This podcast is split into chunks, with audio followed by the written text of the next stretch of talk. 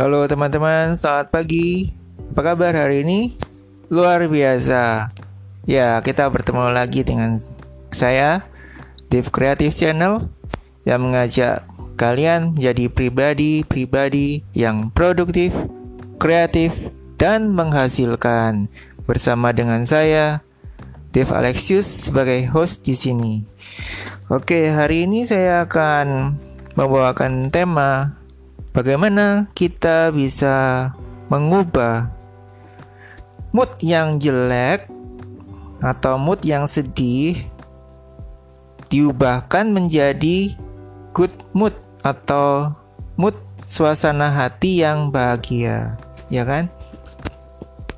Nah, ini sangat penting ya dan ini ada hubungannya dengan performa atau kinerja kita.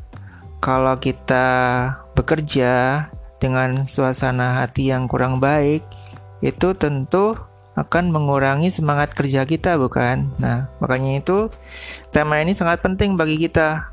Kalau pada suatu saat, sewaktu-waktu, atau mendadak, tiba-tiba kita mengalami suatu peristiwa yang tidak menyenangkan, suatu peristiwa yang kurang berkenan di hati kita, ada sesuatu hal yang membuat kita misalnya kecewa, membuat kita sedih, membuat kita kaget, membuat kita terpukul, membuat kita merasa sakit hati, membuat kita apa ya, pokoknya sesuatu yang tidak kita sukai dan tidak kita harapkan. Itu semoga artikel hari ini yang kita bahas dapat berguna buat kita semua. Oke. Di sini saya akan membagikan 8 cara yang bisa anda lakukan ketika Anda tiba-tiba mengalami hari yang buruk menimpa Anda. Apa yang harus Anda lakukan supaya bangkit dan punya suasana hati yang gembira kembali? Oke, kita langsung masuk topik yang pertama, yaitu cara yang pertama. Pertama yang harus kita lakukan adalah belajar menerima keadaan atau menerima kenyataan. Ya. Di sini penting sekali ya Saudara. Jadi kalau suatu saat kita mengalami suatu hal yang buruk tiba-tiba dan kita sulit untuk menerima, itu justru akan memperparah suasana hati kita akan makin jatuh dalam kesedihan, akan makin jatuh dalam keterpurukan, benar kan? Nah, untuk mengobati hal itu, langkah pertama yang paling dasar yang harus kita lakukan atau P3K pertama, pertolongan pertama pada kecelakaan ketika hal itu mencederai jiwa kita adalah belajarlah menerima kenyataan. Terimalah keadaan bahwa Anda memang sedang mengalami suatu hari yang buruk bahwa Anda memang sedang kecewa, bahwa Anda memang sedang sedih. Belajarlah menerima keadaan itu, saudara. Kalau kita bisa belajar menerima keadaan, kita akan lebih, suasana hati akan lebih baik. Ya, percaya deh sama saya. Karena tadi pagi saya juga ngalami hal yang gak enak. Makanya itu harus saya sharingkan pada hari ini untuk dibagikan pada Anda. Ketika tadi pagi saya mendadak dapat uh, kabar yang gak enak, yang kecewa gitu ya. Saya sedih, saya terpuruk. Saya berpikir apa yang bisa saya lakukan untuk bisa menghilangkan bad mood ini. Langkah pertama yang saya lakukan adalah saya belajar menerima keadaan. Saya belajar menerima kenyataan bahwa saya memang sedang kecewa. Saya memang sedang terpuruk tapi saya nggak mau jatuh atau mati di situ. Saya harus bangkit. Apa yang saya lakukan? Saya belajar terima kenyataan dan saya merasakan lebih baik. Oke, itu tips yang pertama. Sekarang kita masuk tips yang kedua. Tips yang kedua, jangan salahkan diri sendiri. Nah, kadang ketika kita mengalami suatu kegagalan, kan, kita cenderung nyalakan diri sendiri. Kita merasa orang yang gak berguna karena gagal melakukan apa yang kita inginkan. apa yang kita impikan gitu kan nah jangan salahkan diri sendiri jangan hukum diri sendiri jangan memandang rendah diri sendiri apalagi nganggap diri sendiri nggak berguna itu justru akan mematikan kita bener ya? Nah jadi cara yang kedua adalah belajar memaafkan diri sendiri. Belajar memaafkan sekali lagi belajar memaafkan diri sendiri. Karena apa? Karena diri kita sendiri adalah manusia biasa yang nggak sempurna yang bisa jatuh dalam kesalahan yang bisa jatuh dalam kegagalan dan bisa juga bukan Superman bukan superpower. Kita orang biasa. Ya kita bisa merasakan sakit kita bisa gagal kita bisa jatuh kita bisa sedih. Makanya itu jangan salahkan diri sendiri. Belajar memaafkan diri sendiri, dan yang penting adalah bangkit kembali. Obati hati Anda, bangkitkan rasa bahagia dalam hati Anda, bahwa Anda bisa mengatasi masalah itu. Oke, dan yang ketiga, lebih fokus pada rasa syukur sebentar ya.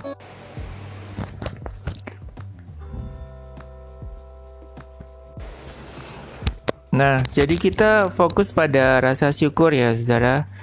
Jadi ketika kita mengalami satu hal yang buruk, hal yang membuat kita sedih, hal yang bikin mood kita jatuh, jadi bad mood, jadi mood suasana hati yang kurang baik, suasana hati yang terpuruk, justru kita harus bisa lebih banyak membangkitkan rasa syukur ya saudara. Jadi kita lebih fokus pada rasa terima kasih pada Tuhan. Justru kita harus lebih bersyukur. Kita pikirkan aja hal-hal yang positif, hal-hal apa yang sudah kita terima sebagai rasa syukur kita selama ini, hal-hal kenikmatan apa aja yang Tuhan sudah anugerahkan dalam hidup kita sepanjang sampai hari ini. Itu kita syukuri ya saudara. Kita bisa bersyukuri contohnya punya keluarga yang menyayangi kita, kita punya sahabat-sahabat yang perhatian sama kita, kita punya saudara yang senantiasa mengasihi dan menolong kita di saat kita susah, kita masih punya pekerjaan untuk cari uang, kita harus bersyukur, kita harus ini ya bangkitkan rasa syukur justru ketika kita lagi bad mood. Jadi supaya apa? Supaya kalau ketika lagi kita lagi bete, lagi bad mood, kita lagi terpuruk itu kita nggak makin terpuruk suasana hati kita. Kita jadi ada rasa bahagia sedikit lah dengan rasa syukur ya. Oke, itu tips yang ketiga. Serang tips yang keempat. Tips yang keempat adalah tuangkan saja dengan menulis ya dengan bebas tentang isi pikiranmu, isi perasaanmu, dan tujuan hidupmu apa. Jadi, Anda bisa ambil kertas kosong, Anda tuangkan saja segala isi pikiran Anda, segala perasaan Anda, dan apa yang menjadi tujuan hidup Anda saat ini. Tuangkan dengan bebas, lepas, tanpa beban gitu ya. Jadi supaya apa? Supaya segala bad mood kita, supaya segala rasa beban kita, supaya segala rasa kekecewaan ataupun kesedihan kita itu bisa dituangkan dengan bebas dan juga bisa terangkat jadi nggak membebani jiwa kita lagi itu ya itu harapannya saudara nah setelah kita tulis itu dengan bebas ya jadi kita bisa refleksikan kembali apa sih yang sudah sebenarnya menjadi tujuan hidup kita apa sih sebenarnya yang menjadi goal setting dalam hidup kita supaya kita bisa diluruskan kembali untuk meraih tujuan itu dengan lebih efektif dengan lebih sempurna. Mungkin ada cara-cara yang cara lain yang lebih baik yang bisa kita tempuh untuk meraih tujuan atau goal hidup kita itu. Mungkin cara yang ini gagal karena karena itu kita jadi bad mood ya kan? Mungkin karena kita udah berusaha pakai cara ini kita udah berusaha segala cara tapi kok gagal. Nah kita harus pikirkan cara lain yang bisa membantu kita untuk mencapai goal atau tujuan hidup kita itu ya kan? Nah oke. Okay. itu tips yang keempat. Tips yang kelima, ajak satu teman, teman dekatmu atau sahabat kamu atau saudara kamu jalan-jalan, jalan-jalan menemani kamu. Pergi jalan ke mana aja deh, terserah. Jadi kita bisa ngajak teman atau saudara atau sahabat kita untuk menemani kita pergi keluar sebentar jalan-jalan. Entah cuman putar-putar keliling kota atau jalan-jalan kaki keliling taman taman kota. Sekedar refreshing sekedar menenangkan diri Anda sekedar melepaskan segala kepenatan dan kesedihan Anda supaya Anda bisa merasa lebih baik, supaya Anda bisa merasa lebih bahagia. Bener kan? Ya. Oke, minta aja satu orang teman untuk menemani Anda 5-10 menit jalan-jalan keluar ya Atau mungkin sekedar mau pergi makan bareng gitu ya Silakan Lakukan aja Yang penting Anda bisa merasa lebih baik Merasa lebih bahagia Dan yang keenam Buat waktu me time Atau manjakan diri Anda sendiri. Jadi, Anda bisa mengambil waktu sebentar untuk lebih fokus pada perhatian diri sendiri. Jadi, kita memang nggak melulu harus perhatian kepada orang lain, ya kan? Kita juga sewaktu-waktu ketika kita bad mood, ketika kita lagi sedih, kita lagi terpuruk, kita lebih butuh waktu untuk perhatian pada diri sendiri. Jadi, bahagiakanlah dirimu sendiri. Kamu nggak harus selalu berkorban buat orang lain sampai men menghabiskan seluruh diri kamu ya kan sekali waktu kamu butuh untuk menyenangkan diri sendiri sekali-sekali kamu butuh waktu untuk memanjakan diri sendiri ya entah dengan melakukan sesuatu apa yang kamu bisa lakukan sendirian gitu ya tanpa orang lain Misalnya, lakukan aja hobi kamu yang bisa membuat kamu lebih senang, bisa membuat kamu merasa lebih bahagia. Atau kalau kamu suka nyanyi ya silakan nyanyi. Anda suka masak ya silakan memasak, Anda suka menonton ya silakan menonton. Anda mau lakukan apa pun terserah. Yang penting lakukan sendiri diri un, dilakukan sendiri untuk diri sendiri. Ya. Senangkan dirimu sendiri. Misalnya kamu mau pergi shopping sendirian deh, untuk belanja kebutuhan pribadi silakan ya mau nonton sendirian silakan lakukan aja ya mau pergi makan sendirian silakan. Mau traktir diri sendiri kenapa enggak? Siapa yang melarang gitu kan? Ya. Oke jadi luangkan waktu untuk me time supaya kamu merasa lebih baik supaya kamu merasa lebih bahagia. Oke itu tips yang keenam. Tips yang ketujuh. Beast mode Bismuth di sini maksudnya gunakan mode bis. Bis itu B E A S T ya. Mode buas gitu. Artinya apa?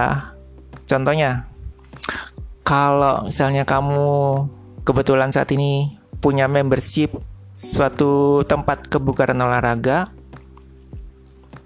cobalah kamu salurkan emosi negatifmu dengan berolahraga.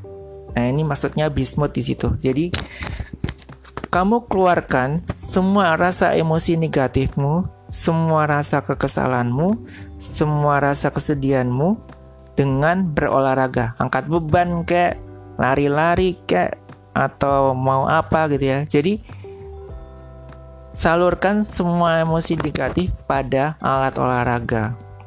Yang penting jangan banting-banting barang ya, banting pintu, banting piring, banting gelas itu kok nggak bagus gitu loh, ya.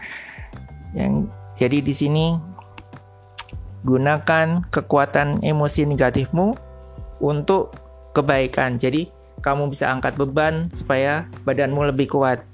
Ya kan? Kamu bisa latihan fisik supaya kekuatan ototmu lebih besar. Jadi salurkan di situ. Salurkan emosi negatif pada olahraga untuk dapetin yang positif kamu lebih sehat ya itu tips yang ketujuh ya tapi saya pesen ya di sini jangan marah-marah ya pada waktu kamu olahraga jadi jangan sampai ketika kamu bertemu dengan temanmu di gym karena berhubung emosimu lagi bad mood emosimu lagi jelek, emosimu lagi negatif, semua teman yang kamu temuin di gym kamu marah-marahin.